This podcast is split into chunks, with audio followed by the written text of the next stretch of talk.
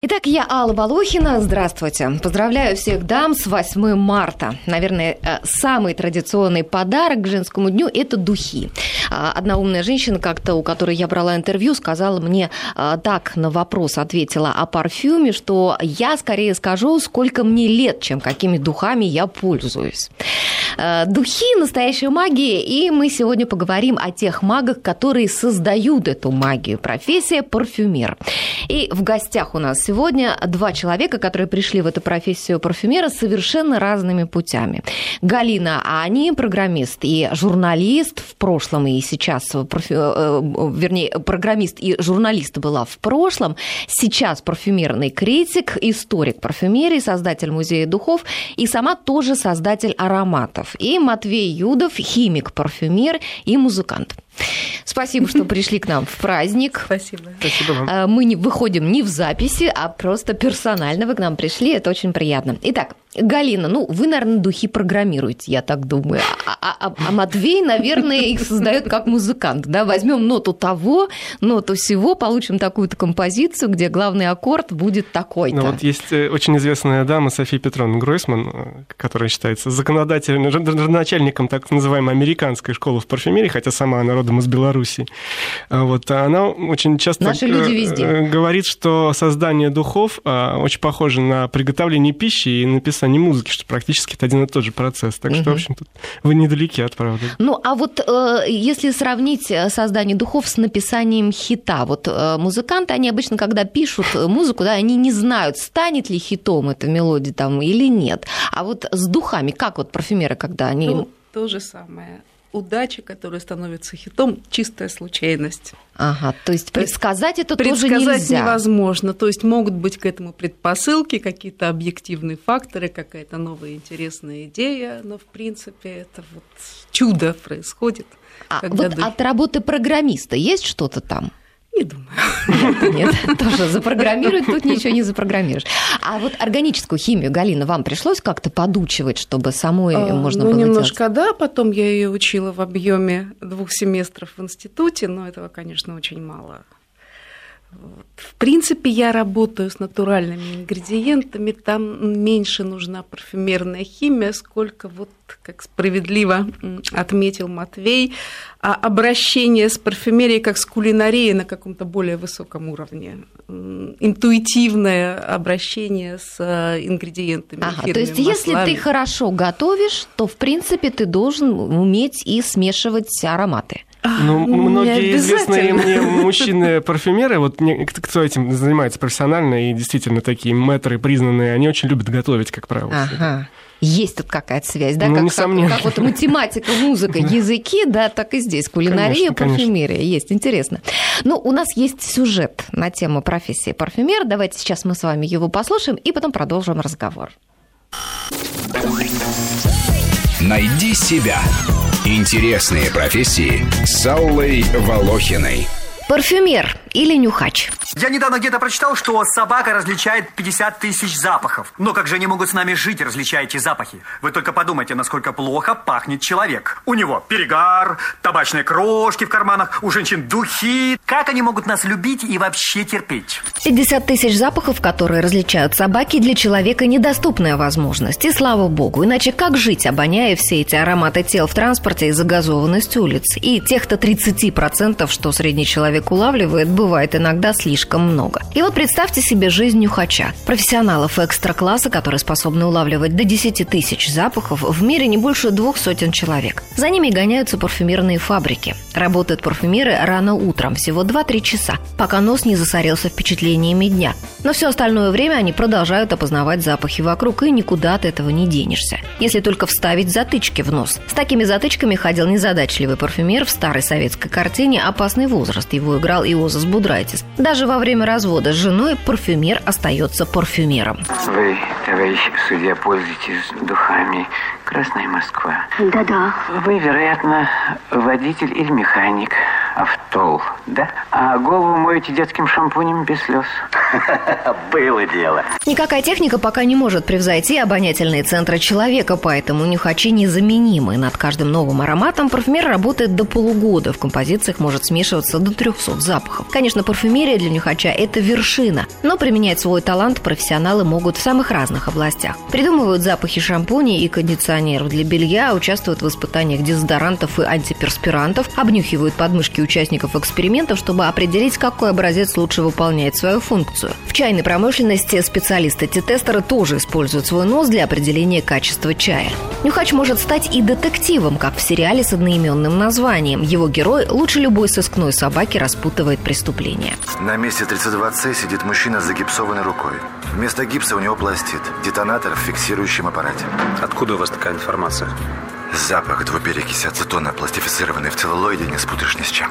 А, то есть э, вы хотите сказать, что вы это унюхали? Да, как и то, что 35-40 минут назад вы занимались сексом с этой милой девушкой в кабине пилота два раза. Профессия накладывает на нюхачей ограничений. Не пить, не курить, отказаться от пряной пищи, избегать стрессов и переутомления. Берегут нос, как певцы горло. Если все это вас не пугает и вы чувствуете у себя талант, имеет смысл пойти учиться. Либо на курсы при российских парфюмерных фабриках, либо макнуть во Францию. Только там, в Международном институте парфюмерии, косметики и ароматных веществ, можно получить высшее парфюмерное образование, уже имея диплом химфака. Ну а потом зарабатывая, как фантазия позволит. К примеру, одна немецкая парфюмер продает флакончики с запахом берлинского метро. Этот аромат включает в себя запах пекарни, машинного масла и поездов.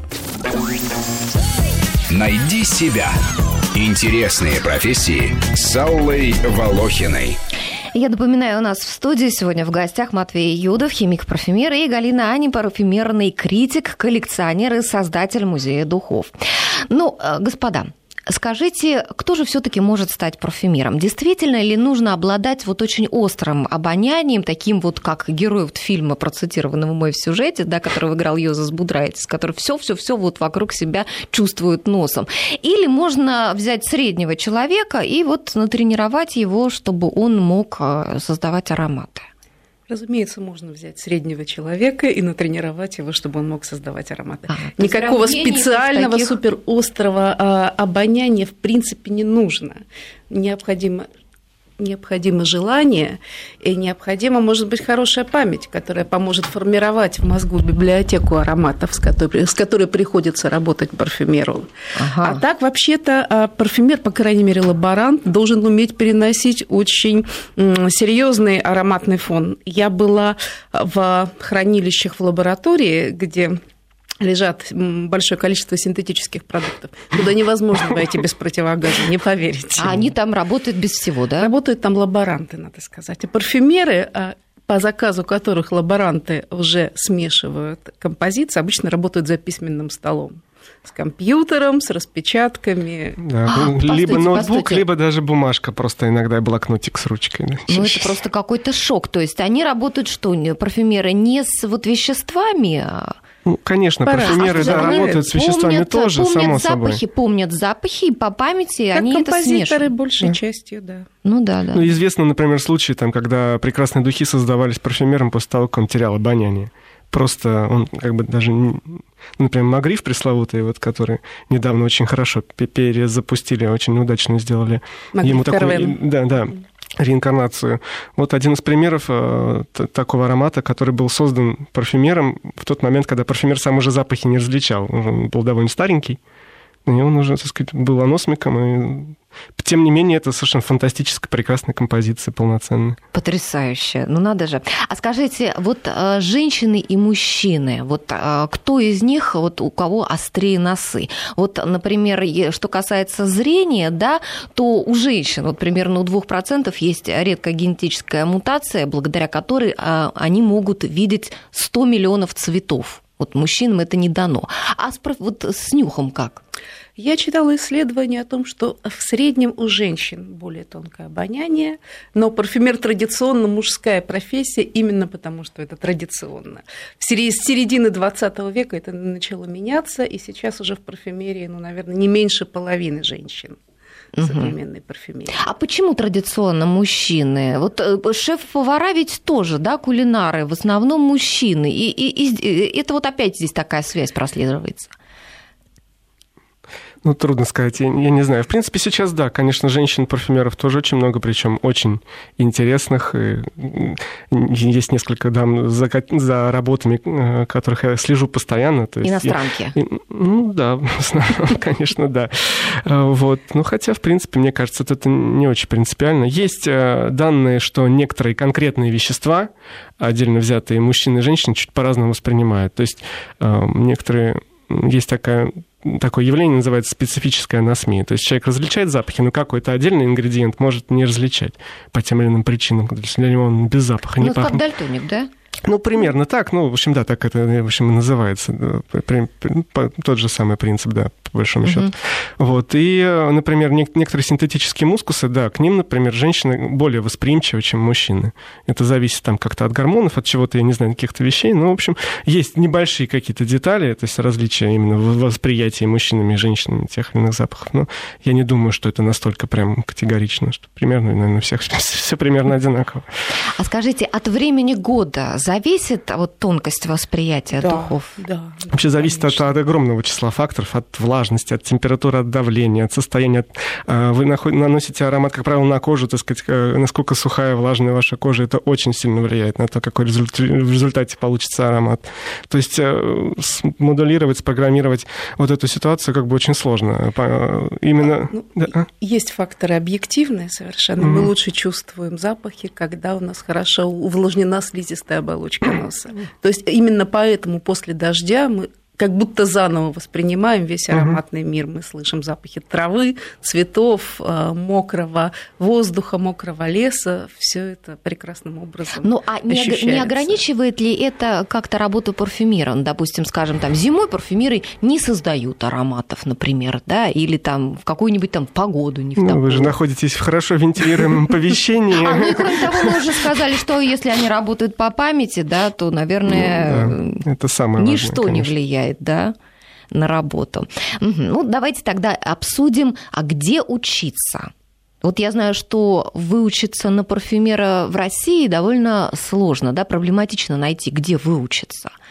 Да, у нас нет э, школ сейчас серьезных, которые бы выпускали э, парфюмеров для парфюмерной промышленности. Собственно, и парфюмерной промышленности это у нас немного, да. а в общем сказать практически нету те фабрики, те заводы, которые работают, все-таки выпуская ароматы, чаще всего работают с готовыми композициями, созданными э, на международных а, в парфюмерных в международных ну, парфюмерных корпорациях. компаниями. Это Firmenich, это Givaudan, это IFF, это Takasago, Symrise, Symrise. Да.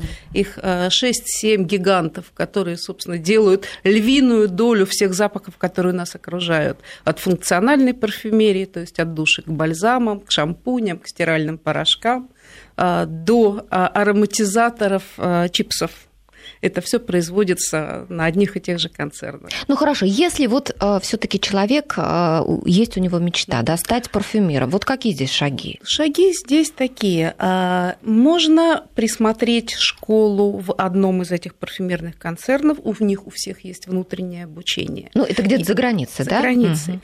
Есть ИСИПК, о котором вы сказали, Институт парфюмерии и косметики, он находится во французском Версале, при нем существует осмотека, музей музей запахов, который является и рабочим инструментом для студентов а, этого института.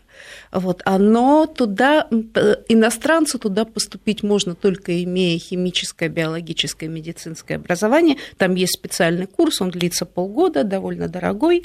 Вот. И, в принципе, парфюмером стать после этого короткого курса достаточно долго, потому что, в принципе, сложно. сложно. В принципе, считается, что нужно ну, 5 лет минимум для того, чтобы подготовить парфюмера. По-хорошему 10. Так а где? Где подготовить-то, если негде? Ну, а парфюмерия традиционно закрытая область.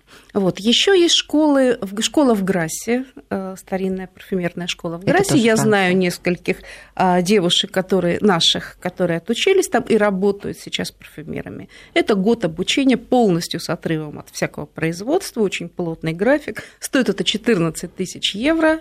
Не считая, естественно, проживания.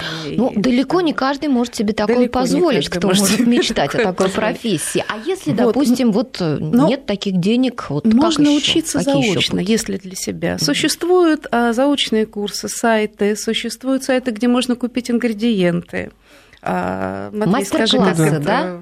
Как называется вот основной сайт? А, ну, есть несколько интернет-магазинов. Ну, это да. можно найти и магазины, я имею в виду. Perfumers World, который, да, да, да, да. Ну да, да, у них там как бы и школа, и заочный курс бесплатный, и какие-то курсы там уже более продвинутые платные, при этом они сами продают э, ингредиенты. Ну, то есть, в общем, это полноценная такая большая компания, которая занимается именно вот людьми, э, которые парфюмерию свою воспринимают как некое хобби и занимаются вот как сами для себя, просто создают какие-то ароматические композиции.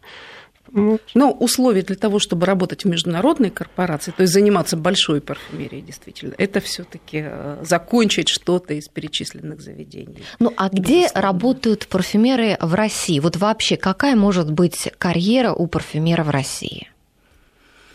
Ну, э, не очень большая, скажем так, не очень разнообразная, потому, именно потому, что парфюмерной промышленности не очень много. Но, в принципе, на каком-то крупном концерне, э, скорее всего, делать отдушки для, функциональ... для всяких функциональных товаров. А редко востреб... мало где востребована а, высокая парфюмерия у нас, она и не выпускается практически. Можно работать частным парфюмером на заказ, да. А, выполнять духи. Сейчас это очень популярно, я знаю многих людей, которые... Да, востребованы. Есть, да, да такой угу. э, термин, э, как нишевая парфюмерия. То есть некоторые люди буквально в кустарным образом э, сами для себя делают в небольших очень объемах какие-то духи. Есть, ну, э... а вот что их к этому толкает? Вообще какая ну, мотивация? А, Просто а, а любят кажется... вот похимичить или хотят ни на кого не быть похожими? Ну, тут ну, сказать. Это Просто самореализация, человек, если, хочет... если у да? человека есть к этому страсть и стремление, так же, как и писать музыку, э, так же, как и писать картины, ровно те же механизмы действуют и здесь. То есть сейчас есть возможность стать самому себе парфюмером. Да, ну, запросто. Безусловно. Да? А э, каким образом? То есть вот через, э, через интернет покупать ингредиенты, Ой. да, где-то смотреть какие-то рецепты. Ведь, Знаете, ну да, сейчас, конечно, э, ну, можно найти определенные, да, если задаться целью, в общем, нет ничего невозможного. 2015 год, интернет всем доступен. Если раньше действительно это была большая проблема, потому что эти книги, например, сложно довольно было достать какие-то, то сейчас, пожалуйста, в электронном виде масса есть сайтов, э, есть э, ну, люди кучкуются по интересам, есть, так сказать, э, большие какие-то сообщества, форумы, да? сообщества, угу. да, все это обсуждается, какими-то даже люди делятся там своими секретами. Но я могу сказать только вам то, что надо очень много потратить, конечно, времени для того, чтобы у вас начало что-то получаться. И денег. Да, и денег. Это да, довольно дорогое удовольствие, потому что то, что не получилось, оно уже, в общем-то, просто куда-то выбрасывается. Mm-hmm. И это ну, все... Вот вы, да, Матвей, вы закончили химфак. Да, я закончил химфак. У вас профессиональное да. образование, вы химичите профессионально. А, Галина, вы пришли другим путем, да? Скажите, как вы научились создавать ароматы? А, ну, я 20 лет уже или больше занимаюсь уже всеми аспектами духов, а, от истории коллекционирования до, естественно, изучения ингредиентов. Я работаю а, с тем, с чего я и рекомендую начинать всем, кто хочет этим заняться, с натуральной парфюмерией, то есть работаю исключительно с натуральными маслами, абсолютами и другими натуральными ингредиентами. Для этого не нужно иметь серьезного химического образования. Даже не нужно иметь большой лаборатории, это все можно проделывать дома на кухне или на письменном столе. Это все началось с ароматерапии. То есть натуральная парфюмерия – это то, что э, течение, которое из этой ароматерапии выросло. Попробуйте вот буквально смешать 3-4 Э, разных эфирных масел, посмотреть, что получится, посмотреть рецепты э, старинные, посмотреть какие-то формулы э, в интернете. Это затягивает этот процесс. Можно этим заниматься бесконечно, конечно. Ну, знаете, да, иногда считается, что человек, если много читает, то он вроде бы как и пишет, и говорит тоже правильно, ну, автоматически, потому что у него есть некое такое уже. То же самое и здесь, поэтому мне кажется, что Галина немножечко кокетничает в том плане, что она всю свою сознательную жизнь интересуется и коллекционирует прекрасные ароматы, и просто, так сказать, тот опыт именно, так сказать, стольких всяких разных уже готовых духов, он сказывается на том, что она вроде бы как сама собой э, умудряется делать очень хорошие гармоничные сбалансированные композиции. Спасибо То есть, а, да, а, к сожалению, просто сесть и случайным образом смешать из 5, 10, там, 20 ингредиентов что-то э, не похожее на мазь Вишневского или на полироль, э, у вас получится лет через 5, в лучшем случае, интенсивных каких-то занятий. Потому что я сразу могу вам сказать, что придется потратить много времени, придется как бы для, для этого надо очень сильно быть очень, очень целеустремленным и, и очень хотеть действительно этим заниматься. Не с кондачка тогда сел случайно, и Случайно шедевр. не получится, да, шансов Мгм. ноль. Мгм. Да. Ну хорошо. А э, поговорим вот о том, что э, как отличается профессия парфюмера от сегодняшнего дня, вот а, от, от вчерашнего, да? То есть появились синтетические вещества, которые, наверное, полностью изменили вообще всю ситуацию в отрасли. Ну, надо сказать, в общем-то, э, парфюмерия вот как таковая, в том виде, в котором мы сейчас к ней привыкли, вот спиртовые, то- ну, туалетная вода, духи, она вообще возникла как, э, именно с появлением первых синтетических ингредиентов, то есть во второй половине XIX века примерно. То есть до этого это было что-то такое, ну, какие-то ну, то есть ну, не- некое было ремесло, то есть действительно там самые лучшие идеи парфюмерные, в общем, на тот момент, пожалуй, э, был одеколон. То есть в, в том или ином виде он дошел до наших дней. Все остальное, то, что уже, э, так сказать, другие жанры, они уже, так сказать, возникли с появлением синтетических каких-то ингредиентов. Я бы не стала так сурово относиться к парфюмерии XIX века. Мы помним, что э, Герлен и Пиве и масса других прекрасных Ну, несомненно, конечно, да. работали именно, Но кроме- именно в кроме это Галины время до и еще двух-трех людей в Москве, наверное, никто материалов. не сможет даже назвать э, скажем, пяток э, каких-то таких э, полноценных а- ароматов, которые в досинтетическую эпоху возникли. То есть жики, там, наверное, Шалимар, это знают все. А Герлен, который, так сказать, э, первой половины 19 века, это уже такая большая история, конечно. Ну, хорошо. Но, ну, действительно, парфюмеры всегда искали новые синтетические ингредиенты, всегда радовались возможности обогатить свою палитру, э, получить нечто новое. Ну, потому что до появления синтетики э, парфюмерия была бесконечным цветочным букетом. Вот мы смешаем еще эти э, эфирные масла, мы перегоним вот это, смешаем еще вот этот цветок с этим цветком. То есть развиваться было некуда практически. И вот как только появились первые синтетические кумарин, гелиотропин, ванилин, тут парфюмерия буквально воспряла духом. Появилось сразу все. Появилась плеяда звезд на рубеже 20 века. Появились первые абстрактные запахи, то есть которые не копировали природу. То есть какие-то а- ароматы, которые, ну, то есть как сейчас принято называть это, фантазийные, да, то есть э, запах что-то непонятно вообще чего. Ой, насчет вот непонятно чего, это, а, я хотела на этом бы остановиться, но, наверное, мы вернемся к этому после новостей, потому что я хочу сказать, что появились какие-то неописуемые духи под названием «Конюшня», «Земля», «Винил», «Книжный переплет», «Девушка-вампир», Ну, Деметр, «Зомби». Что всему, это да. вообще за такие запахи? Просто что-то неописуемое. Итак, а, 232-1559, телефон прямого эфира, можете звонить, задавать вопросы, а сейчас мы прервемся на рекламу и новости. С Аллой Волохиной. Итак, мы говорим сегодня о профессии парфюмера. И в гостях у нас Матвей Юдов, химик-парфюмер, и Галина Ани, парфюмерный критик, коллекционер. До, до новостей мы начали говорить о необычных духах, но нам сейчас дозвонилась наша слушательница. Мы продолжим говорить о необычных духах чуть позже, а сейчас узнаем, какой вопрос или комментарий у Марии Николаевны. Здравствуйте. Добрый день. Хотела вас спросить, э, вот э, мне сейчас, как человеку пожилому, не хватает тех духов, которые, которыми мы пользовались раньше, э, ну, будем говорить, при советской власти. В частности, те духи, которые выпускала э, фабрика «Новая заря», вот они сейчас отсутствуют. Э, Например, я любила духи э, «Красный мак». И вот э, в интернете их можно купить, они продаются в запечатанном виде, они стоят очень дорого, но э, там предлагают их в таком э, виде, в натуральном, можно сказать. Вот как вы считаете, стоит ли покупать, сохранятся ли запечатанные духи в течение стольких лет? Да, и тот Спасибо. ли это запах, да? Хороший Спасибо вопрос. Спасибо большое, с праздником. Здравствуйте. А, хочу ответить, конечно, как коллекционер mm-hmm. винтажных ароматов. А, у меня дома тысячи флаконов а, с запечатанных и распечатанных с разными ароматами. Сохранность духов очень зависит от всего. От того, как где их хранили, какова была их судьба. Если они были вскрыты, то мало шансов, что они э, сохранятся более 10 лет предположим. Хорошие духи в хорошей сохранности, запечатанные в темном месте, лежащие, которые никто не беспокоил, могут храниться десятилетиями. Красный мак, ну, его перестали выпускать довольно давно, лет 30 назад, если память мне не изменяет, а то и больше. А, теоретически может сохраниться. У меня есть пара флаконов красного мака, он еще очень неплох. Зависит от того, каким вы его помните, потому что это тоже очень, очень важно.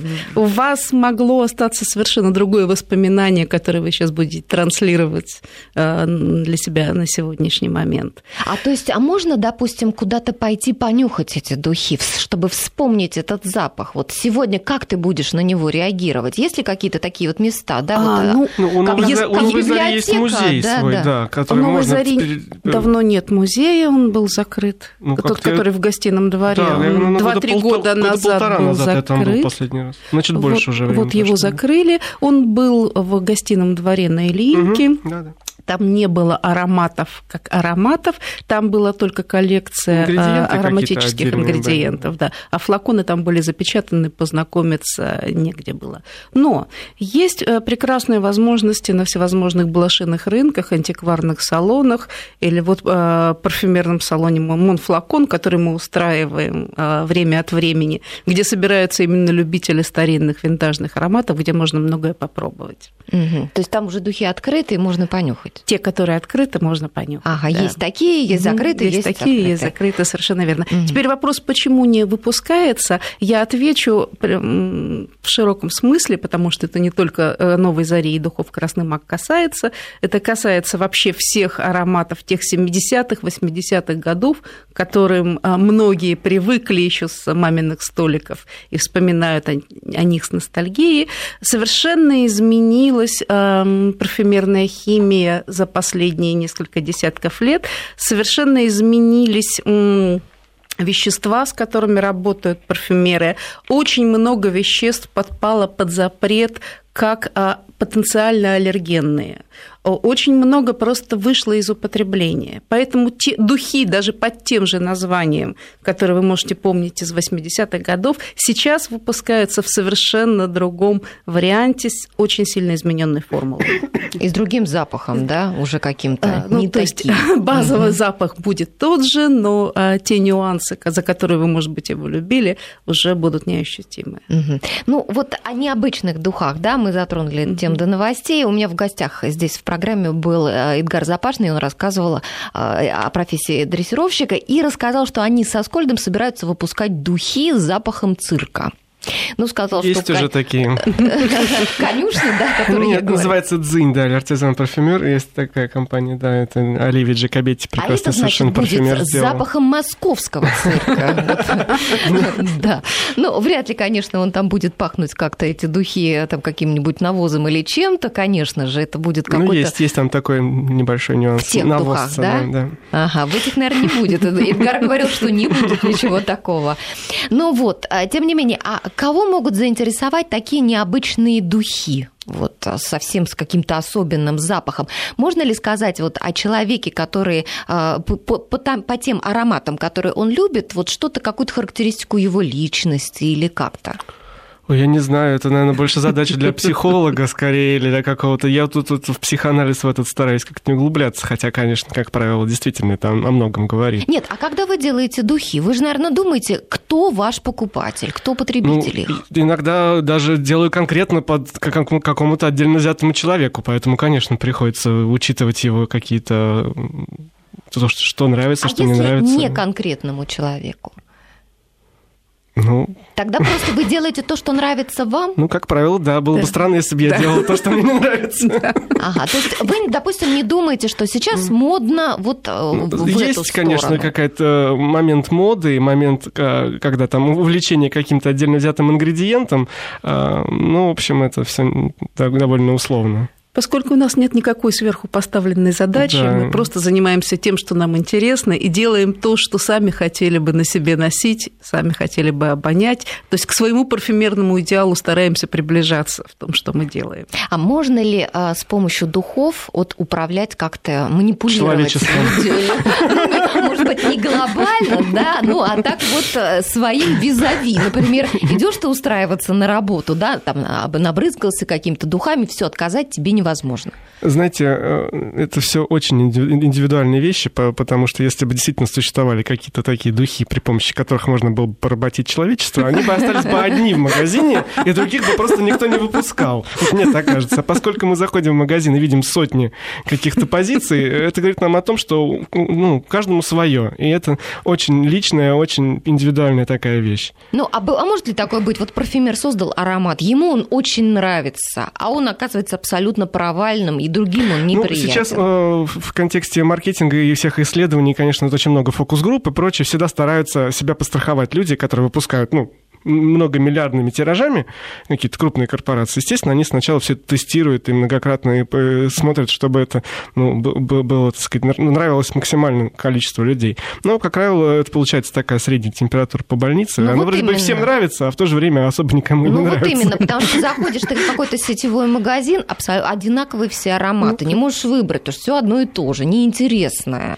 Потому что те, кто вкладывает деньги, а, а это большие деньги, выпуск нового аромата, стараются, конечно, не прогадать и сделать хотя бы что-то, что похоже, было на, похоже на предыдущее, что уже имело успех, с небольшим бантиком или перламутровой mm-hmm. пуговицей. Да-да, то есть не то, чтобы вот там с запахом грибов, хотя такие духи есть, есть да, но это, наверное, совсем небольшой такой серии, да, выпускается. Да. Ну, вообще, а, вот только в небольшой серии, в нишевой парфюмерии, парфюмер и создатель марки могут себе позволить рисковать, поскольку много денег вкладываться не будет. Такое ни в рекламу, ни в раскрутку. Да. Ну, хулиганство Олег, всякого, да. Олег до нас дозвонился. Здравствуйте. Да, здравствуйте. здравствуйте. Вот Олег Горбачев. У меня вопрос к вашим э, гостям. Да, пожалуйста. Насколько востребована профессия парфюмера в области контрафакта и чем, по большому счету, отличается контрафакт от неконтрафакта, если я так, поскольку понял, что все собирается из единых доступных кирпичиков, все ароматы. А, спасибо. Хороший вопрос. вопрос. Хороший вопрос, да, ну, спасибо. кстати, где востребованы? Где могут работать парфюмеры? А, ну, действительно, да, в создании фейков. Просто у нас а, в России нет этой индустрии по созданию фейков. Как же? Как же? Ну, ну нам все привозят. Да, все это уже. С Малой Дерибасовской или с какой? Нет, Китай, а, другие С страны. Арнаутской, вернее, это говорилось раньше. То есть у нас как будто бы нет. Нет. Ну вот то, что вы видите в переходе по 300-500 угу, рублей, это да. не у нас, конечно, производится. Угу. Это дешевые китайские флаконы. Полагаю, что китайские парфюмеры. Понятно. Ну хорошо, а скажите, вот еще такой у меня вопрос. Мы заговорили о том, что можно в интернете найти какие-то рецепты, да, там духов, там создать mm-hmm. и так далее. А, секреты вот парфюмеры как свои охраняют? Вот имеет ли смысл сегодня эти секреты охранять, когда уже вот научились с помощью каких-то там специальных средств расшифровывать вот эти формулы духов? И вы говорили о том, что вообще парфюмерия такая закрытая каста, и на этих даже школах, да, на зарубежных не дают толком там этих рецептов. Вот как с этим? Ну, про хроматографию. Про, про хроматографию два слова тогда скажу, конечно, да. Мне кажется, ну, есть, да, э, такой метод обратного инжиниринга, то есть когда действительно мы можем взять готовый аромат и узнать примерно, как он из чего состоит. Но здесь есть, конечно, свои нюансы. И иногда э, вот этот вот э, вклад хроматографии в понимание того, как устроен аромат, несколько преувеличен бывает. Потому что, ну, скажем, научились уже добавлять какие-то специальные ингредиенты просто для того, чтобы запутать людей. И, и мало того, в общем, нужен хороший человек, который бы в этом хорошо разбирался, потому что прибор вам выдает э, много-много бумажек с цифрами, и э, просто человек, на них глядя, не понимает вообще, что это значит. Для того, чтобы идентифицировать и перевести э, результат работы приборов какие-то человеческие слова, нужен хороший специалист, которому много-много лет этим занимается. То есть э, есть несколько парфюмеров, которые пришли в профессию именно через лабораторию с, хром- с хроматографом, то есть которые много-много времени потратили а, на то, что ну, вот, исследовали чужие какие-то ароматы и посмотрели, как они примерно из чего состоят. То есть хранить сегодня секреты имеет смысл по-прежнему? Ну, нет, ну, конечно, какие-то а, ключевые какие-то моменты, естественно, э, мы можем сказать про аромат всегда. И многие э, понимают, из чего сделан аромат еще до того, как он появляется сказать, в продаже. Ну, конкуренты какие-то. То есть, ну... Ага, ну, о шпионаже поговорим тогда сейчас после новостей Хорошо. о парфюмерном. С Аллой Волохиной. До новостей наш слушатель Олег задал нам два вопроса. На один мы ответили, от второго ушли, но сейчас мы к нему вернемся. А, нас э, спросил Олег о том, что если духи создаются из одних и тех же ингредиентов, то чем отличается контрафакт от настоящих духов? Да? Наверное, все-таки не из одних и тех же ингредиентов. Как вы прокомментируете? Ну, э, пожалуй, не. Ну, в общем и целом, конечно, одни и те же ингредиенты, конечно, всем доступны, но контрафакт, он на той контрафакт, что мы вообще не знаем, из чего он изготовляется, кто это делал, как, при каких условиях. То есть, насколько тщательно подошел вообще человек к процессу тому, чтобы воссоздать какой-то хорошо известный аромат. Чисто технически, теоретически, если задаться целью, конечно, можно сделать очень хорошую полноценную копию, но а, тут задача основная это заработать денег, насколько я понимаю, а не делать какое-то очень похожее что-то. Поэтому, естественно, какие-то ингредиенты могут заменять меняться на похожие, но более дешевые. Ну, наверное, можно Что-то... сравнить как приготовление салата, да, вот э, дома ты готовишь там какие-то, все это вкусно получается, а если ты покупаешь где-то в магазине, то неизвестно, где его резали, да, там мылили эти ну, овощи. Ну, или так, Примерно да. такой, да, вот образ. Кроме этого существуют вещества, а, молекулы, которые называются коптивными, да. используют секретные, так сказать, которые может использовать только одна только корпорация, корпорация которая их, собственно, заработала, да, да, а, запатентована. У остальных нет к ним доступа. Вот. Потом, а, собственно, цена по парфюмерной композиции может быть высокой. А именно по этой причине очень мало подделывается нишевой парфюмерии, а, и не только по этой. То есть для того, чтобы парфюмерию подделывать, должен Это быть хороший рынок общем, сбыта. По большому счету. То есть она должна входить в десятку продаваемых. Это Шанели, Диоры и прочее.